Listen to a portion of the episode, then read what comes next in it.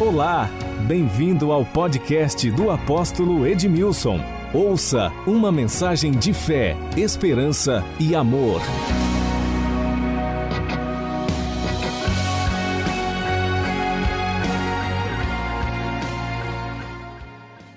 Glória a Deus, o Senhor é bom e a misericórdia dele dura para sempre.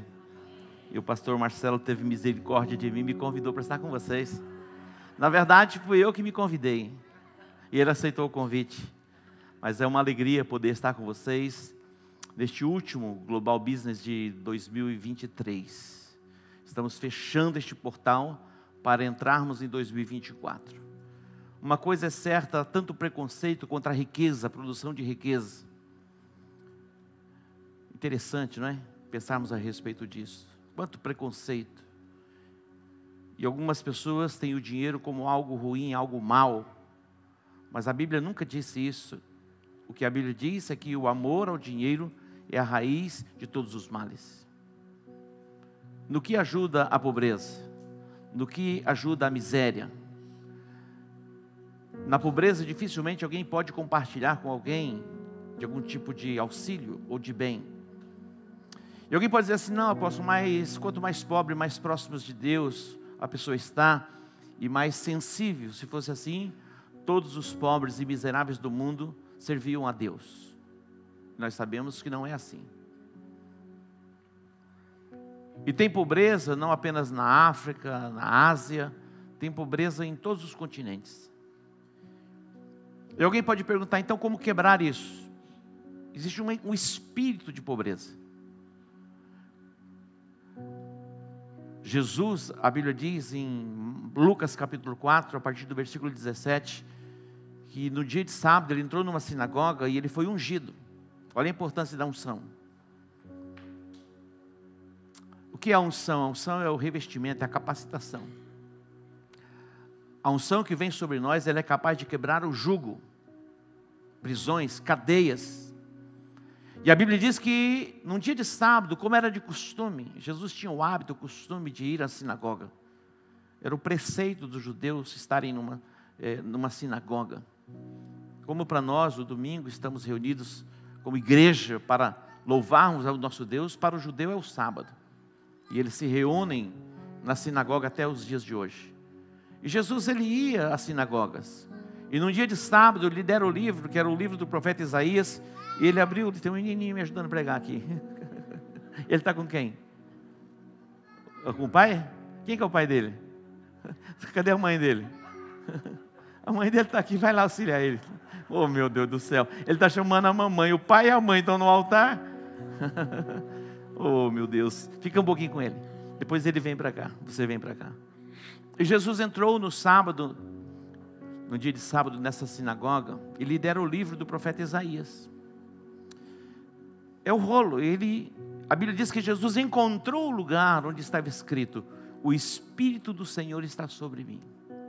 Quando a Bíblia diz o Espírito do Senhor está sobre mim, fala que ele foi ungido.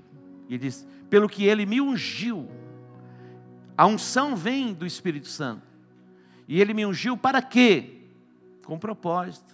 Primeiro propósito, diz pregar as boas novas, evangelizar os pobres. E alguém pode dizer assim, mas a lei está falando a respeito de pobres de espírito. Porque existem pessoas que são pobres de espírito. Mas quando a Bíblia se refere em relação ao espírito, diz a respeito dos humildes de espírito, que é uma diferença entre pobreza e humildade. Na concepção de algumas pessoas, ser pobre é ser humilde. Mas humildade não tem nada a ver com pobreza. Você pode ser um rico humilde ou um rico soberbo arrogante, altivo, prepotente, que pisa nas pessoas, que humilha as pessoas. Mas como também você pode ser uma pessoa pobre e mesmo assim ser arrogante, ser altivo, soberbo. Então não está nisso a humildade. Mas Jesus ele foi ungido com esse propósito: evangelizar aos pobres, libertar os cativos, pôr em liberdade os oprimidos e anunciar o ano aceitável do Senhor. Olha que extraordinário. Abrir os olhos dos cegos. E quando a Bíblia diz abrir os olhos dos cegos, não está falando simplesmente a respeito de pessoas que não têm a visão natural. Porque a visão natural impede algumas pessoas em algumas coisas. Mas quando nós temos os olhos naturais e vemos as coisas naturais, mas não temos a percepção espiritual, é pior do que alguém que não tem os olhos naturais, mas tem a visão espiritual aberta. Outro dia eu estava ouvindo falar a respeito de um surfista, e ele praticamente não enxerga nada. E ele é um surfista, e ele surfa nas ondas, as maiores ondas que existem no mundo. Como alguém cego, né? nós temos os nossos olhos, alguém aqui ousa surfar em uma onda tão alta assim? Nem numa pequena onda, né? Mas muitas pessoas estão limitadas com seus olhos naturais, mas não diz a respeito simplesmente disso. São os olhos espirituais.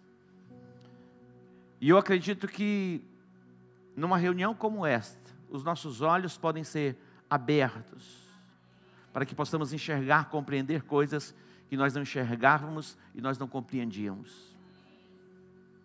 Eu acredito nisso. E eu quero ungir todos vocês hoje. Nem que a gente saia daqui meia-noite. Já estou meio acostumado com esse negócio. Quinta-feira eu estava ministrando em Coxim, sexta de manhã, sexta noite cheguei em Campo Grande, sábado de manhã fui lá, em Coxim não, em Bonito. Sábado fui para Coxim, que cidade maravilhosa. São as pessoas de lá que são maravilhosas. O pastor José Adelino está ali. O José, bem-vindos, viu? E estava ministrando lá na, no sábado à noite. E pensei até voltar na mesma noite, mas tava, tinha muita chuva na estrada. E decidi pousar lá e voltei ontem pela manhã. E ontem tivemos quatro cultos aqui. E depois que terminou aqui, já não terminou cedo, ainda fui levar o apóstolo Robert Dudu. E quando chegou na frente do hotel, ele não descia do meu carro. Quando ele decidiu descer, porque eu coloquei para fora, era quase meia-noite. eu, já, eu já não estava entendendo muita coisa mais. Estava me anestesiado. E essa semana vai ser uma jornada assim, mas vai ser uma noite abençoada. Amém? A minha oração já de começo é para que você seja renovado eu sei que você teve um dia de trabalho, uma jornada intensa, mas você vai sair daqui fortalecido, cheio do Espírito Santo. Amém?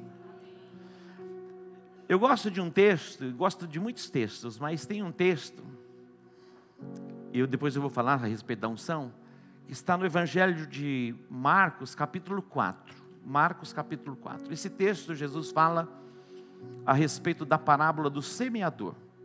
E diz assim: certo semeador saiu a semear, e parte da semente caiu à beira do caminho. Olha isso. É Jesus falando. Marcos 4. Certo semeador saiu a semear, parte da semente caiu à beira do caminho. E diz que as aves dos céus vieram e comeram a semente. As aves dos céus vieram e comeram a semente. E parte da semente que foi semeada caiu num solo, um solo rochoso, que não tinha muita terra. A semente, ela germina, a planta começa a se desenvolver, mas ela não desenvolve raiz profunda, e ela não suporta, ela não cresce. Jesus fala a respeito de uma outra semente que foi semeada, caiu num solo, a semente germinou, a planta começou a se desenvolver, mas ela foi sufocada pelos espinhos. Olha isso. Ela foi sufocada pelos espinhos. Mas uma outra semente caiu no solo e produziu, preste atenção, a 30, a 60 e a 100 por um. Olha isso. Então são quatro tipos de solo. A primeira semente que foi lançada produziu alguma coisa? Nem germinou. A segunda semente, ela germinou?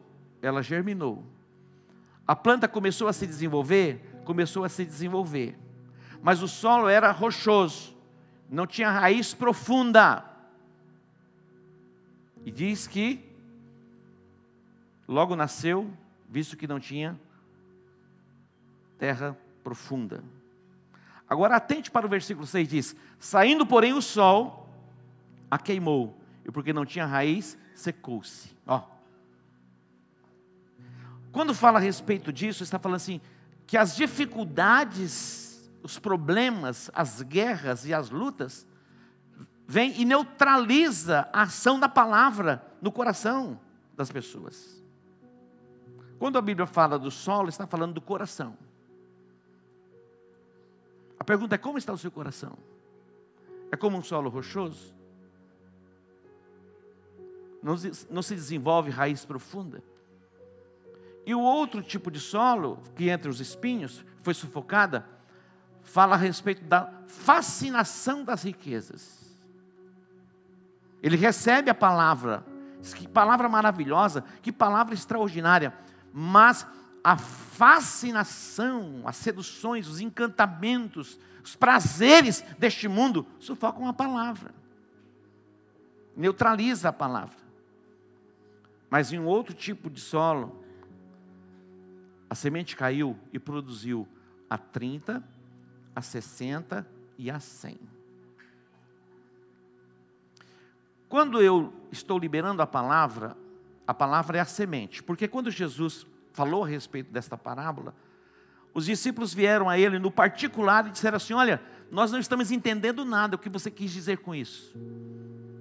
Aí Jesus vai explicar a parábola, ele vai dizer assim, no particular, eles vieram, e Jesus diz assim: Olha, se vocês não estão compreendendo esta parábola, como vocês vão compreender as demais parábolas? Como? Se vocês não estão entendendo essa, é o princípio. Aí Jesus vai explicar, ele vai dizer: prestem atenção. O que semeia, semeia a palavra. Então a palavra é a semente. O que semeia, semeia a palavra. O que nós estamos fazendo aqui em cada culto, em cada reunião, em cada célula? Semeando a palavra. Mas existem quatro tipos, quatro tipos de solo. Mas é interessante porque o apóstolo Paulo diz: olha, nós somos os lavradores, vós sois a lavoura. O lavrador, ele tem o trabalho de passar o arado, gradear a terra, tirar as pedras, é o que nós estamos fazendo. Então, se você permitir, nós, como lavradores que somos, que a Bíblia nos chama de lavradores, quando se coloca como os pastores, os apóstolos, os profetas, os evangelistas, os mestres, são como lavradores. Se você permitir, nós vamos lavrar. Vamos tirar as pedras e preparar o solo e lançar a semente. E quem vai derramar a chuva para fazer germinar a semente é Deus. Mas olha só. Quando o coração está preparado para receber a semente, o solo, a semente ela pode produzir a 30, a 60 e a 100. O pastor José Delino, ele é um agropecuarista, ele planta. E eu essa semana estava conversando com ele. Tem uma ciência para se plantar.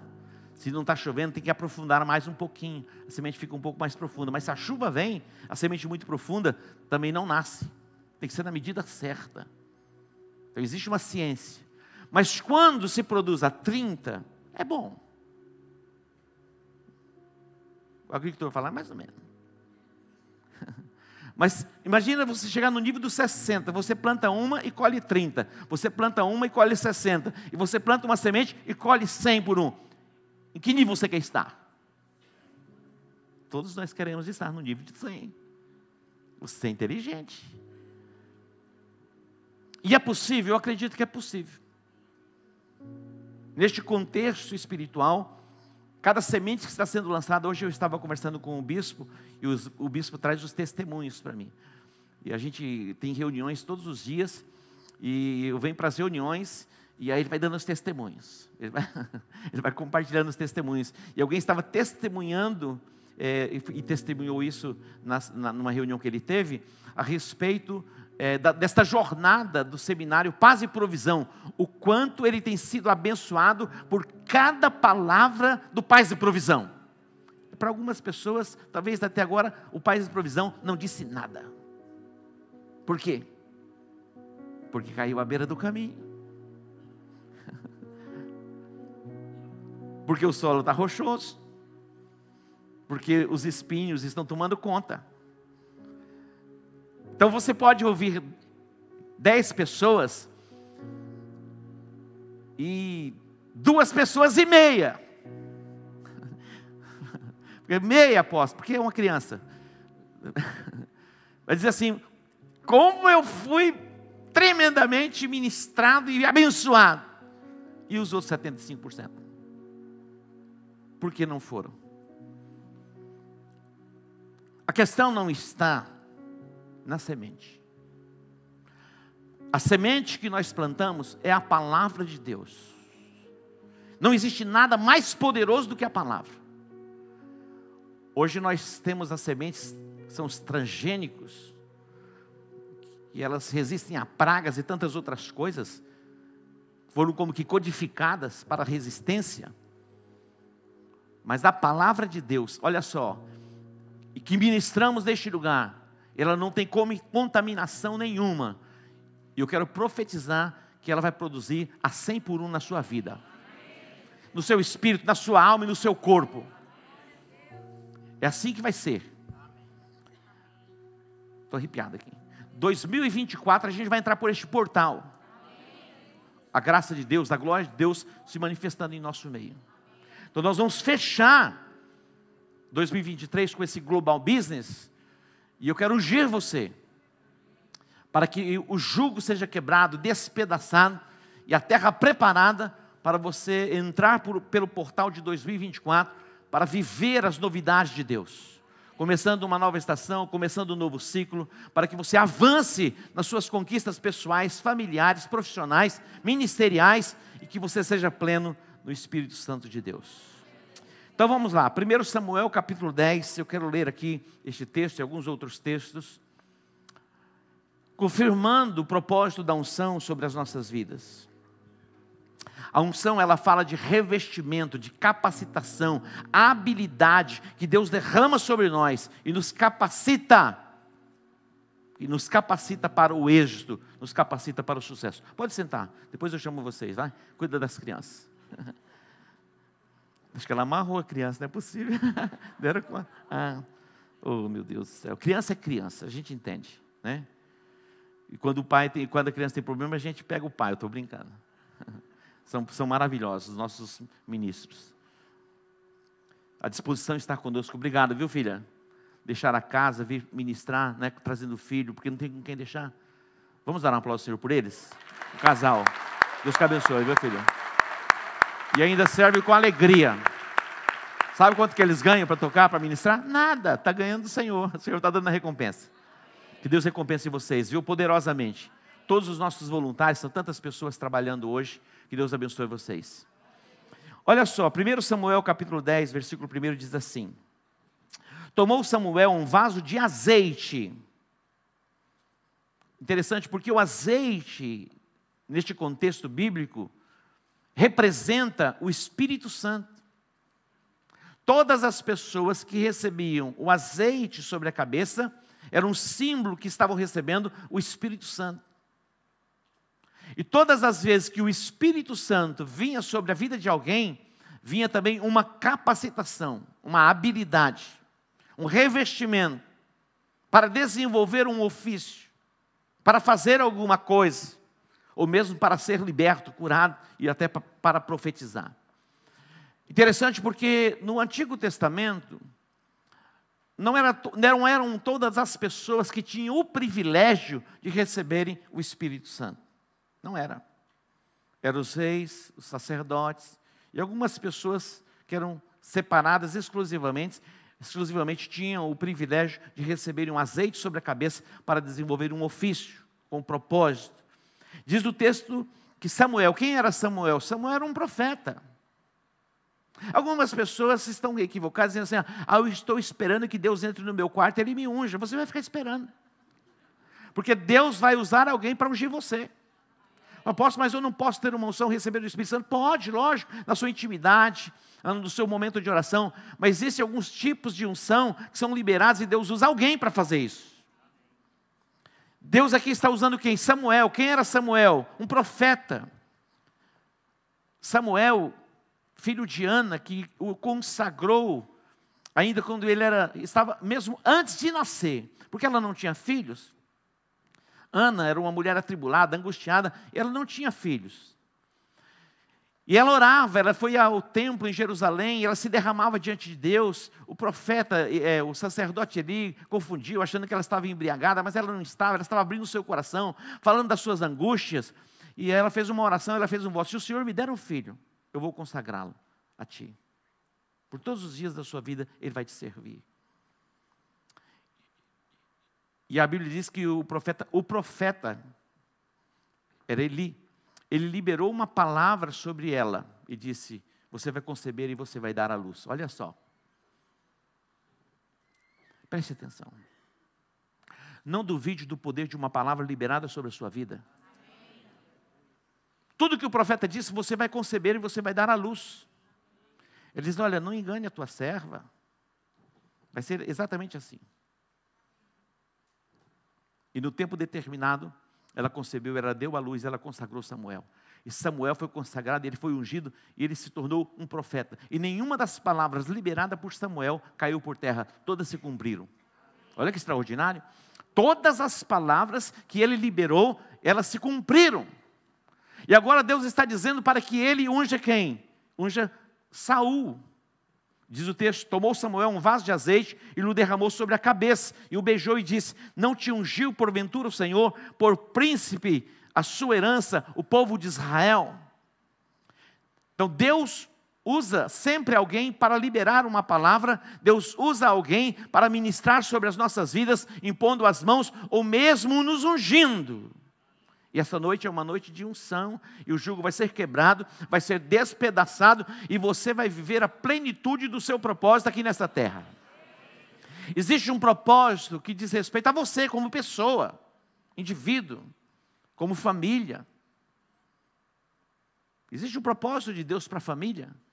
Existe um propósito divino da parte de Deus para as nossas atividades profissionais. Então você vai ungido, vai ser ungido, e você vai viver a plenitude desse desígnio que vem da parte de Deus sobre você.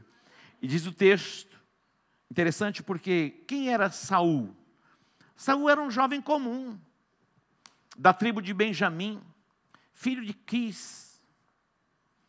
Interessante porque Quis, o pai de Saul, ele tinha algumas, ele tinha um rebanho, e no seu rebanho ele tinha algumas jumentas. E as jumentas, elas desapareceram. E Quis chamou Saul e disse: Olha, eu quero que você vá procurar as jumentas. E ele saiu para procurar as jumentas. E foi com ele um servo, um auxiliar. Ele levou com ele alguns pães e odres com água. Mas de repente acabou a água, acabaram os pães, eles não tinham mais o que comer, já tinham passado dias. Eles disseram, ele disse: Olha, vamos voltar, porque nós não temos mais nem o que comer. E nós não encontramos as jumentas. Aí o moço, olha só, o moço de Saul disse a importância de alguém para falar a coisa certa para a gente. Porque tem muita gente falando a coisa errada. Falou é o seguinte: eu ouvi dizer que nesta região em que nós estamos procurando essas jumentas e não encontramos, tem um profeta.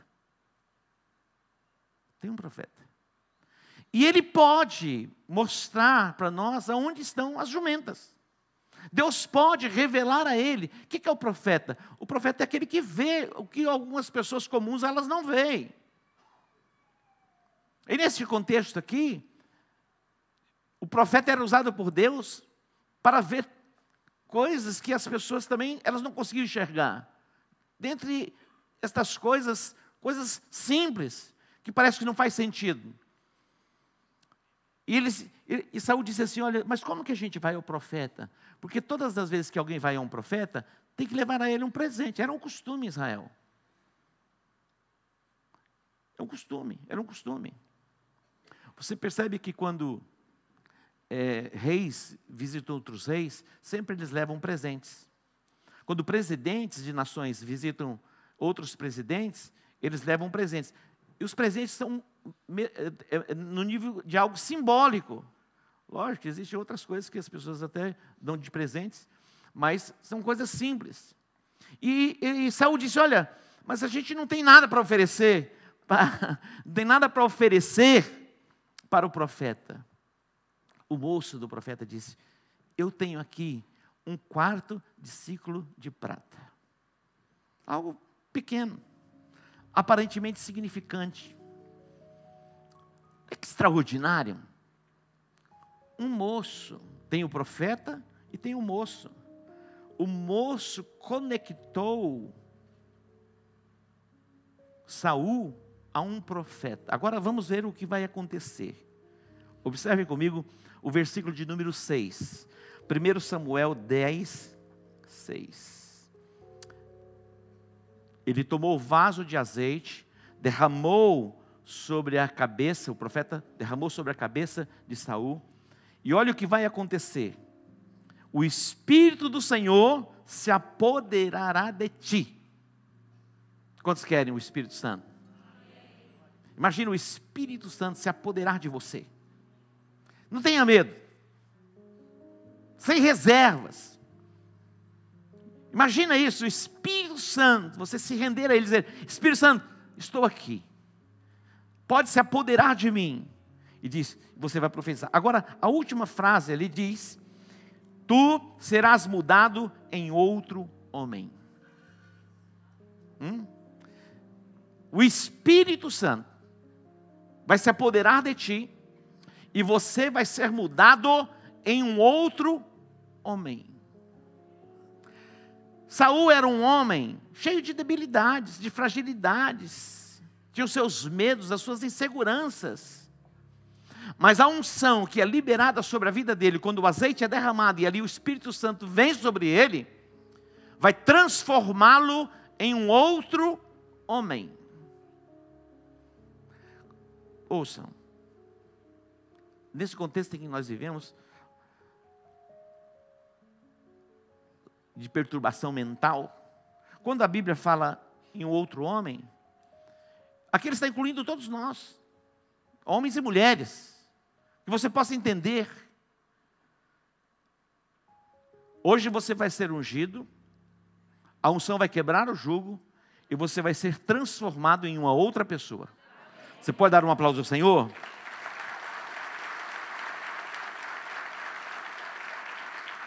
O Espírito Santo de Deus, é Ele que nos capacita. Interessante, quando o Evangelho começou a ser pregado em Jerusalém, depois ele sai de Jerusalém, os apóstolos vão para outras cidades, e quando eles chegam em outras cidades, eles vão pregando o Evangelho, e eles foram recebendo o Evangelho, e foram se convertendo. Mas de repente, Pedro e João foram enviados para essas cidades, e eles perguntaram: Vocês receberam o Espírito Santo? Eles disseram: Nós nem sequer ouvimos falar que existe Espírito Santo. E muitas vezes nós ignoramos o Espírito Santo. Ignoramos. Não conhecemos.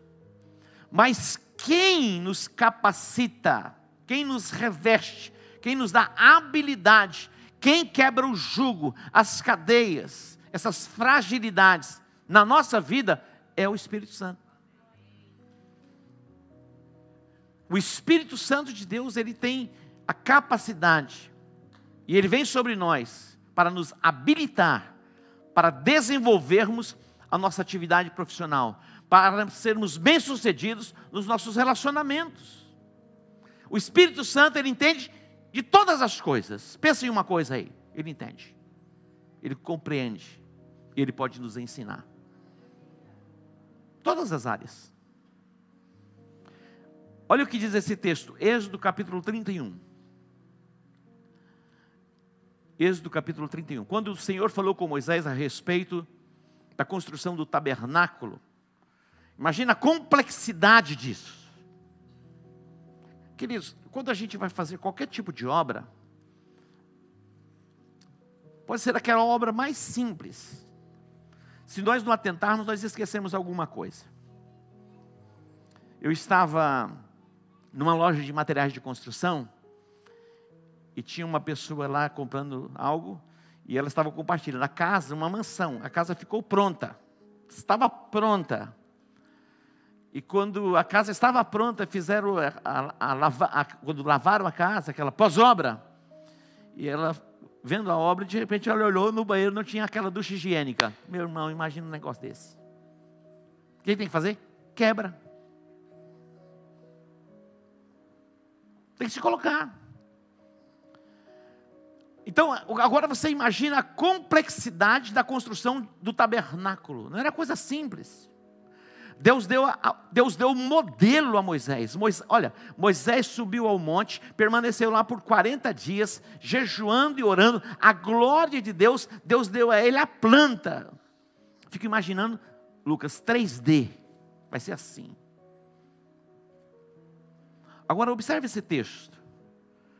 No Êxodo capítulo 31, versículo 5. Diz assim: Disse mais o Senhor a Moisés: Eis que chamei pelo nome a Bezalel, filho de Uri, filho de Ur, da tribo de Judá, e o enchi do Espírito de Deus. Ó, oh. pessoas comuns. Deus tinha um propósito construir um tabernáculo com toda a sua complexidade. Deus dá a Moisés a planta, mas fala assim: Moisés, não fica preocupado, não. Eu separei aí um homem chamado Bezalel, e eu derramei sobre ele do meu espírito, e ele está sendo cheio de habilidade, de inteligência e de conhecimento. Quem quer disso? Você deseja isso? Olha o texto, e o enchi do Espírito de Deus.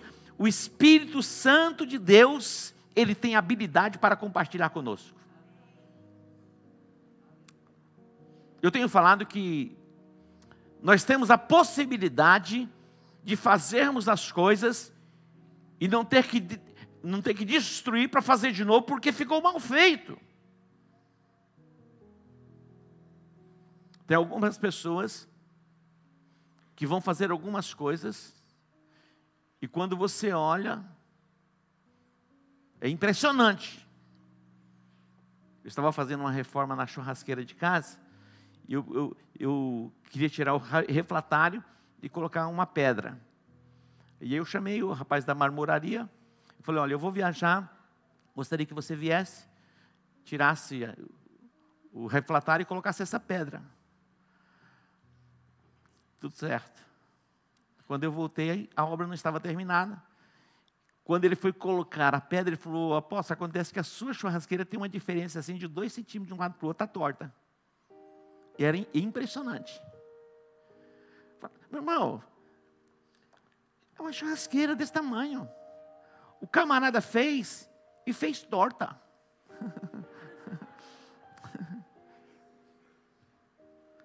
Não é possível um negócio desse.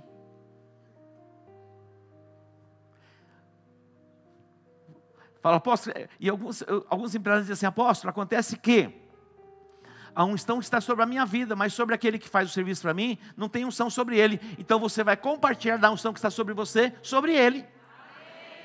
Amém? Amém? Porque tem coisas que você vê que o funcionário não vê, aquele que serve não vê, não enxerga. E quando ele faz, ele faz errado. Mas a unção que está sobre você vai ser compartilhada com ele. E vai ser, vai ser bem feito. Interessante porque, queridos, ninguém faz grandes obras sozinho.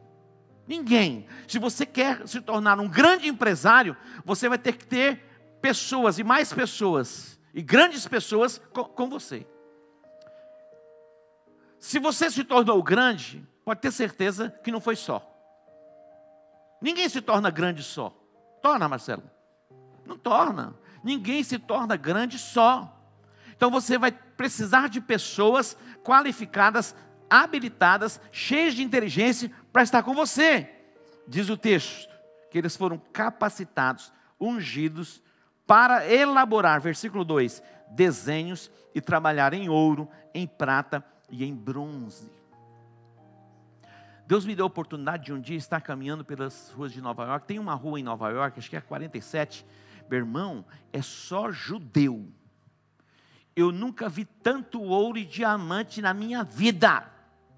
Eu estava caminhando pelas ruas, eles chegaram e falaram: Quer entrar? Quer conhecer? Quer ver? Falei: Obrigado. Mas eu estava olhando assim pela janela, pelas vitrines. Eu falei, eu falei para Marisa: Não pode ser isso aqui verdadeiro, exposto desse jeito, mas tudo verdadeiro. Eu nunca vi tantos relógios Rolex assim expostos. O que é roubar um celularzinho para tomar uma cervejinha no final de semana? Fiquei imaginando e pensando. Misericórdia. Olha só. A unção o que, que faz? Nos habilita, nos capacita, nos enche de inteligência, de conhecimento, para elaborar desenhos e trabalhar em ouro, em prata, em bronze, para lapidação de pedras de engaste, para entalho de madeira, para toda sorte de lavores. Olha que extraordinário. Agora, era só Bezalel, você acha que iria dar conta disso? Então preste atenção. Deus quer que você cresça, mas alguém vai crescer com você. E Deus vai dar a você pessoas com capacidade, habilitadas, cheias de inteligência, para fazer e fazerem bem feito. E fazerem até melhor que você. Eu, Deus tem me dado homens assim. Eles são melhores que eu. Eu não vou falar o nome deles, senão vai ficar, alguns vão ficar com inveja. Ninguém faz nada grande sozinho. Mas a unção que está sobre a minha vida, eu estou compartilhando sobre a vida deles. Eu sei quem era o pastor Marcelo quando ele chegou na igreja. Eu sei. O Lucas era um projeto de gente. Verdade. Eu sei. Os conflitos que ele tinha, envolvidos na feitiçaria, sem entendimento, confusão. Mas a unção veio sobre ele. Está sobre ele. Ontem o apóstolo Robert Dudu estava dizendo: quando você caminha com alguém que tem unção, é igual você espirrar, você pega o vírus. é verdade. No coronavírus, você queria ficar longe de quem. Pensava em espirrar, você já. Não é verdade? Agora, quando você se aproxima de alguém que tem unção, você corre o risco de ser contaminado e entrar naquela dimensão. Eu disse ao pastor Marcelo: deixa fluir a unção. O Marcelo é preparado em técnicas, ele fez cursos, impressionante a quantidade de cursos. Mas eu disse, Marcelo, aqui é a voz profética, é a unção que vai ser liberada, essa habilidade virá pelo Espírito Santo de Deus.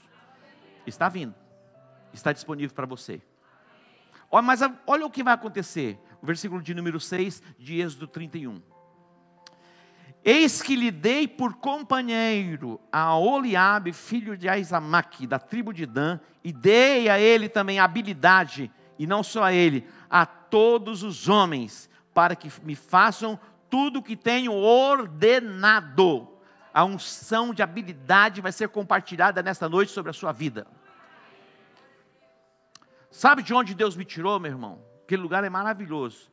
Quando eu, quando eu passar por aquela região, eu vou dar uma passada por lá. Douradina. Você riu por quê? Você nunca ouviu falar? Hã? Quem nunca ouviu, tinha ouvido falar de Douradina? Então você não me segue, porque sempre eu estou falando de Douradina, minha cidade natal. Pode vir alguma coisa boa de Douradina. Eu descobri outro dia, conversando com o Márcio Michele, que ele faz palestras, falou: Eu também sou de Douradina. Falei, ah, rapaz, tem coisa boa vindo de Douradina. É verdade, de Douradina.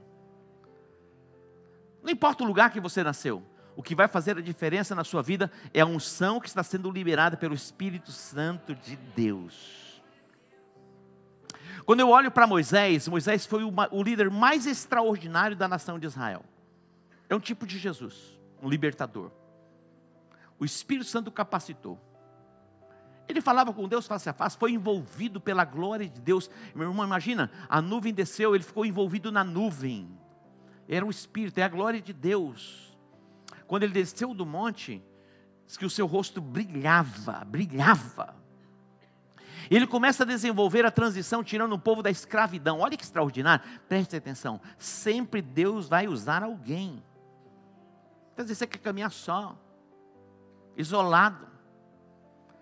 Deus levanta sempre alguém. Deus levantou Moisés para tirar o povo da escravidão, para levá-los à terra prometida, à terra de Canaã, a terra que mana leite e mel.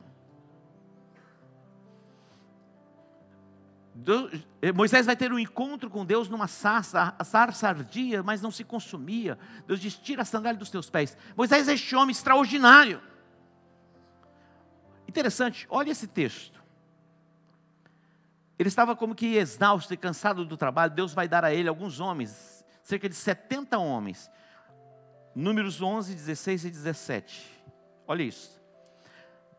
Deus designa 70 anciãos para ajudarem Moisés. Diz o texto, versículo 16. Disse o Senhor a Moisés: Ó, ajunta-me 70 homens dos anciãos de Israel, que sabe serem anciãos e superintendentes do povo, e os trarás perante a tenda da congregação, para que assistam ali contigo. Olha, estou, está, que, que, que extraordinário.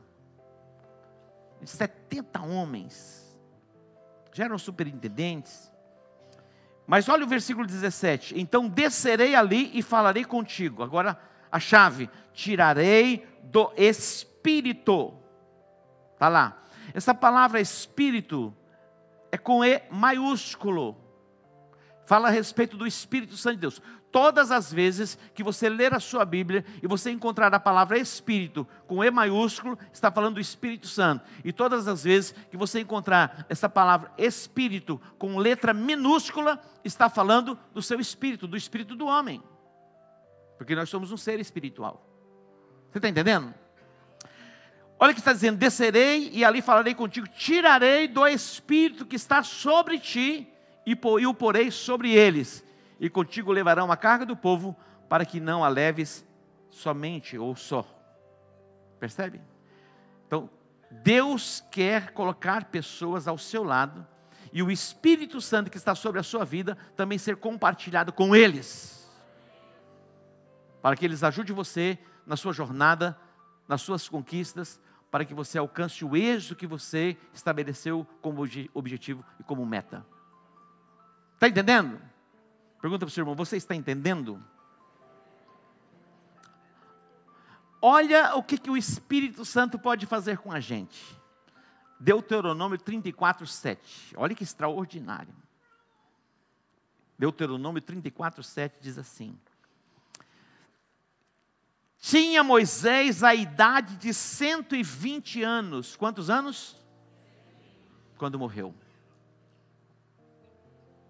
Imagina não se lhe escureceram os olhos, nem se abateu o vigor.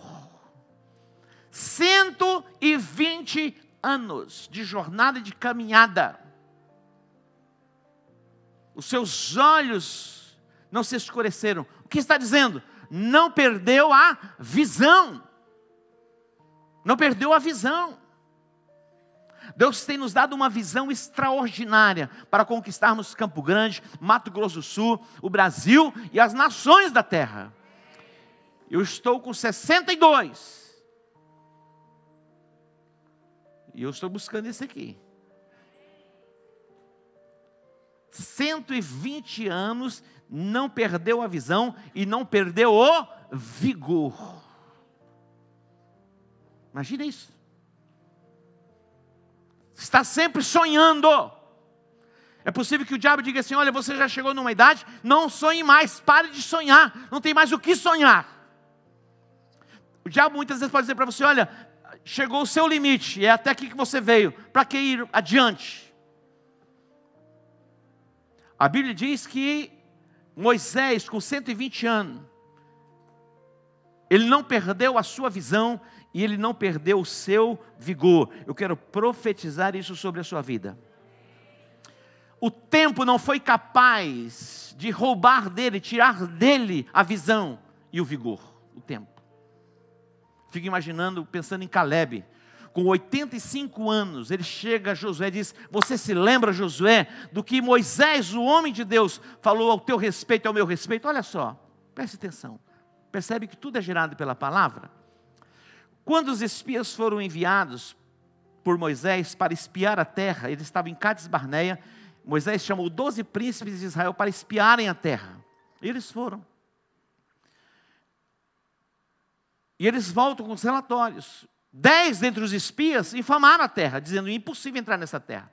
Mas Josué e Caleb, neles havia um outro espírito, eles disseram: se o Senhor for conosco, se o Senhor se agradar de nós, olha o que eles estão dizendo: se o Senhor se agradar de nós,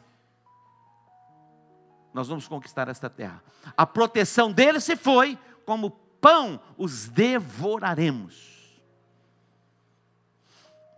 Interessante porque quando eles se reuniram para repartir a herança,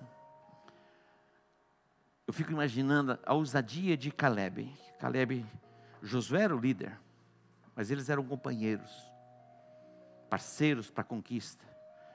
Tinha sobre a vida deles a mesma unção.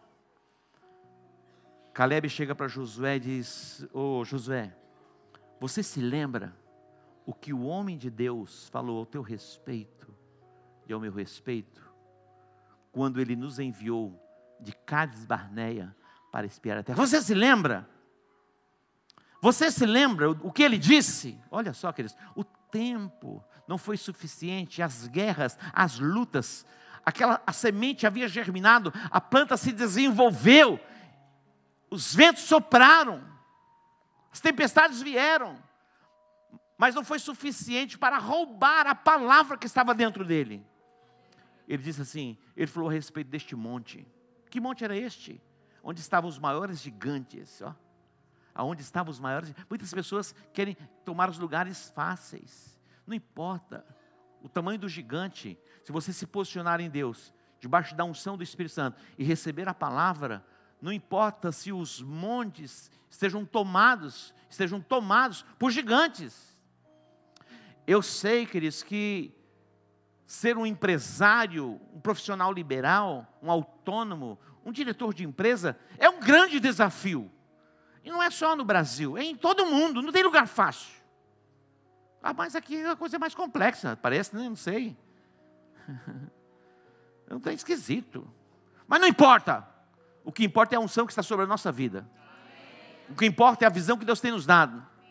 E não importa a idade, que vai determinar a conquista. É a visão e o vigor, a sua capacidade para avançar, não desistir, não retroceder, não abrir mão. Caleb diz: Olha, você se lembra? Eu não me esqueci. Muitas vezes, uma guerra que a gente passa já é suficiente. Hum, acho que não. Acho que eu estou equivocado. Eu sei que muitas vezes vem esse sentimento. Muitas vezes a gente cansa. Mas temos uma saída. E a Bíblia diz que aqueles que esperam no Senhor que tem esperança, renovarão as suas forças, caminharão e não se cansarão, correrão e não se fatigarão, e voarão com asas como que de águias. Olha que extraordinário. Deuteronômio 34, 9. A unção compartilhada. Acredite nisso, que é possível compartilhar da unção. Diz o texto que Josué, filho de Num, estava cheio do espírito de sabedoria, porquanto Moisés tinha posto sobre ele as suas mãos. Olha a importância da imposição de mãos de alguém que tem o Espírito Santo de Deus. Por que, que Josué estava cheio de sabedoria? Porque Moisés impôs as mãos sobre ele, é uma transferência. Acredite nisso. Tem coisas que parecem não faz sentido, não é racional, não é lógico, confronta a nossa racionalidade humana, porque fomos treinados e muitas vezes embrutecidos e nos tornamos racionais e neutralizamos a palavra de Deus, que contraria tudo isso. Será que é possível alguém impor as mãos, receber uma unção e ser cheio de habilidade, sabedoria, capacidade? Pois Moisés impôs as mãos sobre Josué e ele recebeu capacitação.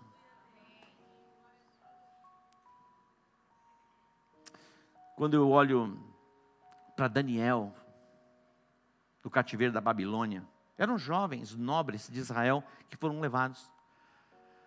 E quatro, quatro desses jovens, muitos outros foram levados, e a Bíblia fala a respeito de Daniel, Ananias, Misael e Azarias, que eles trocaram o nome deles para Sadraque, Mesaque, Abidinego e Beltesazar. Daniel chamaram ele de Beltesazar. Nome de divindades da Babilônia. Trocaram o nome, trocaram a roupa, o lugar, o ambiente, mas não puderam arrancar deles a unção que estava sobre a vida deles. Nada. Deus nos leva a lugares, e Deus vai nos levar a lugares, e ao invés de sermos influenciados por aqueles ambientes, nós vamos influenciar esses ambientes. Daniel 1,17 diz assim: Ora, a estes quatro jovens, Deus deu o conhecimento, a inteligência em toda a cultura e sabedoria. Quem deu? Deus. Mas a Daniel deu inteligência de todas, de todas as visões e sonhos. Oh. Então Deus dá. A minha oração nesta noite é que você seja revestido, capacitado pelo Espírito Santo de Deus. Que todos os seus temores caiam por terra e que você avance na sua jornada de conquista pessoal, familiar, profissional e ministerial.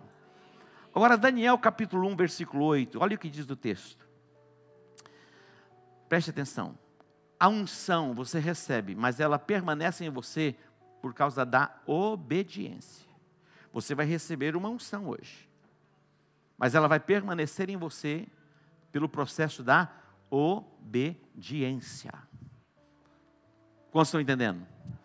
Todos serão ungidos, mas a obediência, ela faz com que a unção permaneça sobre nós. Diz o texto que Daniel, ele resolveu firmemente não se contaminar com as iguarias do rei. Havia algo diferente sobre a vida dele, que era a presença do Espírito Santo. E ele propôs no coração dele, mesmo estando na Babilônia, meu irmão, você não imagina o que é, que é Babilônia, não, viu? As propostas que ele tinha. Mas a Bíblia diz que ele propôs no coração dele não se contaminar com as iguarias do rei. Quando a Bíblia fala de Saul, eu falei a respeito da unção, que ele foi transformado em outro homem, ele recebeu a unção. Ele foi transformado em um outro homem. Depois o profeta Samuel veio a ele e deu uma palavra de Deus: Olha, o Senhor me enviou a ti para te ungir rei sobre Israel. Vai destrói completamente Agag destrói. E a Bíblia diz que Saul ele preservou o rei e o melhor do gado. Não obedeceu. Perdeu a unção, perdeu o trono. Todos nós vamos ser ungidos. E a minha oração é que esta unção permaneça sobre a sua vida. Mas proponha no seu coração, como Daniel propôs no coração dele, não se contaminar com as iguarias do rei. Proponha no seu coração não agir como Saul agiu, desobedecendo a ordem de Deus. Quantos aqui já ouviram falar de Sansão? Sansão. Sansão brincou com fogo. Se envolveu com a Dalila.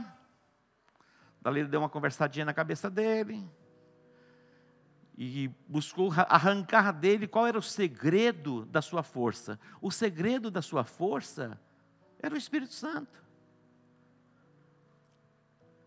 Ele tinha, a mãe de, de, fez um voto de Nazireu que ele não poderia cortar o cabelo. Mas a Dalila foi na cabeça dele uma vez, duas vezes, angustiou a alma do camarada. Ele estava apaixonadão. De repente ele abriu a boca e disse: Hum, o segredo está no meu cabelo. Mas antes, ele já tinha enganado ela algumas vezes, e quando ela dizia: Os filisteus estão chegando, ele pá, arrebentava. Cordas novas, ele quebrava. Não era nada. Nada podia detê-lo. E ele abriu o seu coração, revelou o segredo. Quando ele menos percebeu, ele já não tinha mais o Espírito Santo perdeu a sua força E o final foi uma tragédia, porque vazaram seus olhos. Perdeu a visão. Percebeu? A desobediência. Todos nós seremos ungidos hoje. Todos nós estamos recebendo a mesma palavra, a mesma semente, que tem a capacidade de produzir em nós a 30, a 60 e a 100. E a minha oração é que produza a 100 por um sobre a sua vida. Interessante porque o Senhor vem a Samuel e diz assim: Eu me arrependo de haver constituído Saul rei sobre o meu povo. Imagina isso. Desfrutou da unção, foi capacitado, habilitado, mas pegou o caminho da desobediência. Nós temos uma promessa extraordinária. Joel capítulo 2, já eu vou fechar e vou orar com vocês. Joel capítulo 2, versículo 28, já vamos para o fechamento. Diz assim: E acontecerá que depois derramarei o meu espírito sobre toda a carne, vossos filhos e as vossas filhas profetizarão, vossos velhos terão sonhos e os vossos jovens terão visões, e até sobre os servos e sobre as servas derramarei do meu espírito naquele dia. Outro dia eu falei sobre o ponto de inflexão. O ponto de inflexão é a mudança. Na nossa vida acontece isso. Eu me lembro que eu morava em Dourados, na minha entrando para minha fase de juventude, saindo da adolescência, meu pai percebeu, falou: temos que sair de Campo de Dourados. Interessante porque a gente nem tem entendimento muito claro, mas ele foi um ponto de inflexão que Deus me levou para um outro nível uma mudança. Eu me lembro que eu trabalhava em uma empresa e essa empresa fechou. Para mim era o fim, mas ele foi um ponto de inflexão, porque abriu-se uma porta maior do que a que tinha fechado. Impressionante. Quando nós olhamos para a Bíblia, nós vamos ver Jesus antes de receber o Espírito Santo e depois. Quando Jesus ele recebe o Espírito Santo, ele está saindo do, do, do, do, Jordão, quando ele foi batizado, o Espírito Santo veio sobre ele, ouviu-se uma voz que dizia: Este é o meu Espírito, nele eu tenho prazer. E ali o Espírito Santo tomou e o levou para onde? Para o deserto. Ó, na nossa jornada, na nossa caminhada, tem um deserto. Fala, pastor, eu tô, não estou entendendo muito bem, eu vou ser ungido e vai ter deserto? Tem deserto, mas depois do deserto, os anjos vêm e servem você. Amém. Jesus, ele foi ungido, foi para um deserto. Mas havia tanta convicção no coração dele que o deserto, as pressões do inferno, não foram capazes de roubar dele a palavra. E ele vai para o deserto. Quando ele sai do deserto, depois de 40 dias, a Bíblia diz que ele foi para Nazaré e ele entrou numa sinagoga no dia de sábado. E ele abriu o livro, Lucas capítulo 17, capítulo 4, versículo 17. E ele leu o texto dizendo: O Espírito do Senhor está sobre mim, pelo que ele me ungiu. Eu abri a mensagem com esse texto. O Espírito do Senhor está sobre mim, pelo que ele me ungiu para evangelizar os pobres, diz o texto Enviou-me para proclamar libertação aos cativos e restauração da vista aos cegos e pôr em liberdade os oprimidos. O Espírito do Senhor está sobre mim. É a unção que faz a diferença. Jesus vai dizer aos discípulos, depois da sua morte e da sua ressurreição: permaneçam em Jerusalém, até que vocês sejam revestidos de poder. Descerá sobre vocês o Espírito Santo então vocês serão as minhas testemunhas, tanto em Jerusalém, Judeia, Samaria e até os confins da terra. Quem eram esses homens? Homens indoutos. Pedro, Tiago, João pescadores, pessoas comuns, simples, se tornaram colunas da igreja. Eram homens tímidos, amedrontados. Pedro negou Jesus diante de uma criada, uma serva. Nem conheço, estou praguejando mas agora vai receber o Espírito Santo, meu irmão. Quando ele foi confrontado, ele se colocou em pé diante da multidão, pregou a palavra, três mil almas foram salvas. E as pessoas diziam: não fala desse não. Ele falou: como nós vamos deixar de falar daquilo que vimos e ouvimos? Nós tivemos uma experiência com Jesus e tivemos uma experiência com o Espírito Santo. Ungidos para os negócios. Esse é o propósito dessa noite. Você vai sair debaixo, deste lugar, debaixo desta unção. E a minha oração é que ela permaneça sobre a sua vida. Estão preparados? Você está com pressa para ir embora ou não? Então tá bom. Estamos fechando o ano. Vamos fechar o ano. Mas vamos projetar 2024. Faça círculos, estabeleça as suas metas, os seus alvos. Preste atenção. Tem coisas que você tem como fazer, faz. Mas tem coisas que não tem como fazer. Coloca lá. Eu me lembro quando eu defini a compra desse prédio. Eu estava na Coreia do Sul. No momento de oração, o Espírito Santo falou comigo: defina o que você quer, senão você não tem. Eu decidi a compra do prédio. E eu não tinha nenhum, nenhum real para comprar o prédio. De repente, tínhamos uma carta de preferência de compra, porque o dono do prédio havia morrido. Foi feito um inventário, e os herdeiros colocaram a venda, e nós, como inquilinos, tínhamos o direito e 30 dias para definir se comprávamos ou não comprávamos o prédio. Imagina, você não tem um real em reserva. De repente chega uma proposta dizendo: olha, a preferência de compra é de vocês. Mas se vocês não comprarem, nós temos quem compra. Eu fui orar. Deus me deu uma palavra. Olha só a importância da palavra. Uma palavra. Eu estava em Três Lagoas, no hotel.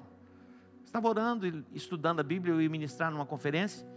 Pela manhã eu fiquei no hotel. De repente veio um texto, um texto, uma palavra. Pode uma nação nascer em um dia? Isaías 66. Antes que estivesse com dores de parto, deu à luz. Será um sábado. O Espírito Santo falou comigo assim: amanhã você vai ter o recurso para comprar o prédio. Eu falei, era sábado, domingo. No domingo, Deus nos deu 1 milhão e 60 mil reais em um dia. Em um dia. Um dia. Um dia. Por que, que você está limitando Deus? Eu sei que temos é, situações que a nossa mente não alcança. Como que pode mudar isso? Mas o que Jesus diz é: não temas, crê somente. Quando Jairo veio a Jesus e que vem a notícia, não incomodes mais o mestre, tua filha já morreu. O que, que Jesus disse para Jairo? Jairo, não temas, crê somente. Ó, e Jesus foi para a casa de Jairo, ele falou: Os incrédulos eu não quero que venha comigo. Meu irmão, caminhar com gente incrédula é a pior coisa do mundo. Jesus chegou na casa, meu irmão, o povo estava chorando, as carpideiras, yeah, yeah, foram contratadas para chorar. Se fazia assim, é? Os velórios eram assim. Ontem eu estava conversando com o apóstolo Robert Dudu. Quando morre alguém importante, dependendo da importância, é um mês para sepultar. Dependendo, é até seis meses. Falei, como assim? É cultura. E lá estava aquele povo chorando, chorando. Jesus não permitiu que ninguém entrasse, exceto Pedro, Tiago e João e o pai. E quando Jesus chega, eles estavam chorando. Jesus disse: Ela não está morta, ela dorme. Aí deram risada. Os que estavam chorando começaram a rir. Porque não entende a linguagem do Espírito. Jesus simplesmente chegou e disse: Talita, come, levanta. E a menina voltou. Então não tem impossível para Deus. Está entendendo? É possível que você esteja endividado tem tantos compromissos. Deus pode mudar? Lógico que pode. Deus pode mudar. Deus pode mudar. Te dar habilidade, sabedoria, estabelecer conexões, abrir portas. Tem portas que Deus fecha. E a porta que Ele fecha, ninguém abre.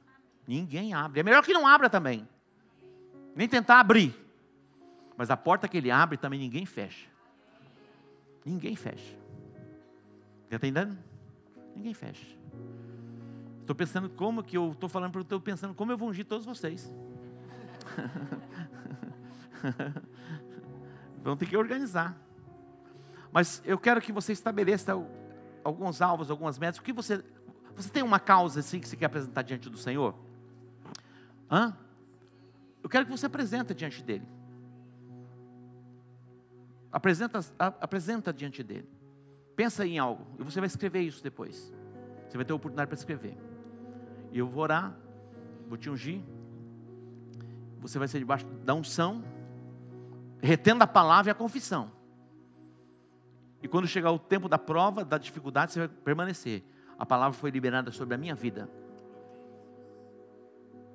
Você vai fazer a confissão e permanecer com a confissão.